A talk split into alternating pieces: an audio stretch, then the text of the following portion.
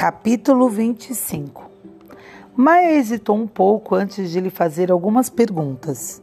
Mas por que, na verdade, você decidiu ir embora e fugir? Por que afinal não tentou fazer pelo menos um amigo ou dois? Ou amiga?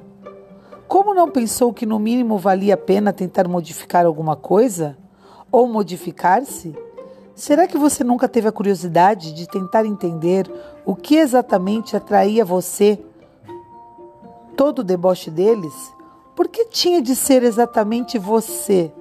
São muitas perguntas? Não? Minha mãe sempre se irrita comigo. Por que você fica perguntando o tempo todo?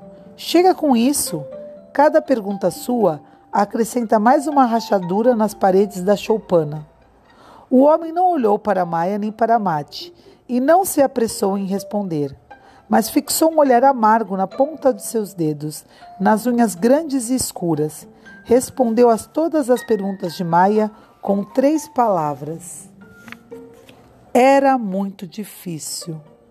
E depois de um momento acrescentou: Na verdade, exatamente como você, eu também era um perguntador. Mas todas as perguntas que eu fazia só me acrescentavam deboche. Até que, de tantas rachaduras, não me restou a choupana. Mate disse: Maia, chega. Mas Maia respondeu irritada: Chega o quê? Por que chega, Mate? Pois ele sente tanta pena de si mesmo que esquece completamente que é ele a desgraça da nossa aldeia. Até agora, depois de tantos anos, quando lhe perguntamos por que fugiu, ele escapa da resposta. Mate disse: Mas Nime também fugiu.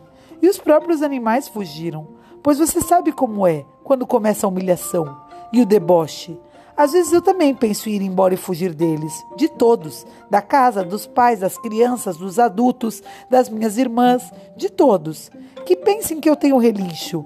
Fugir e viver sozinho numa caverna no bosque e que ninguém me diga o dia todo isso sim, isso não, e como você não se envergonha. A isso Maia respondeu: Mas quando você sonha em fugir, Mate, você não sonha também em levar com você tudo que brota, ou a água, ou a luz, e também não sonha em voltar toda noite para se vingar. E houve ali um silêncio. Até que Neri lhes disse: Na verdade, vocês dois fugiram também. E agora toda a aldeia está assustada por causa de vocês. E os pais de vocês estão desesperados, acabados.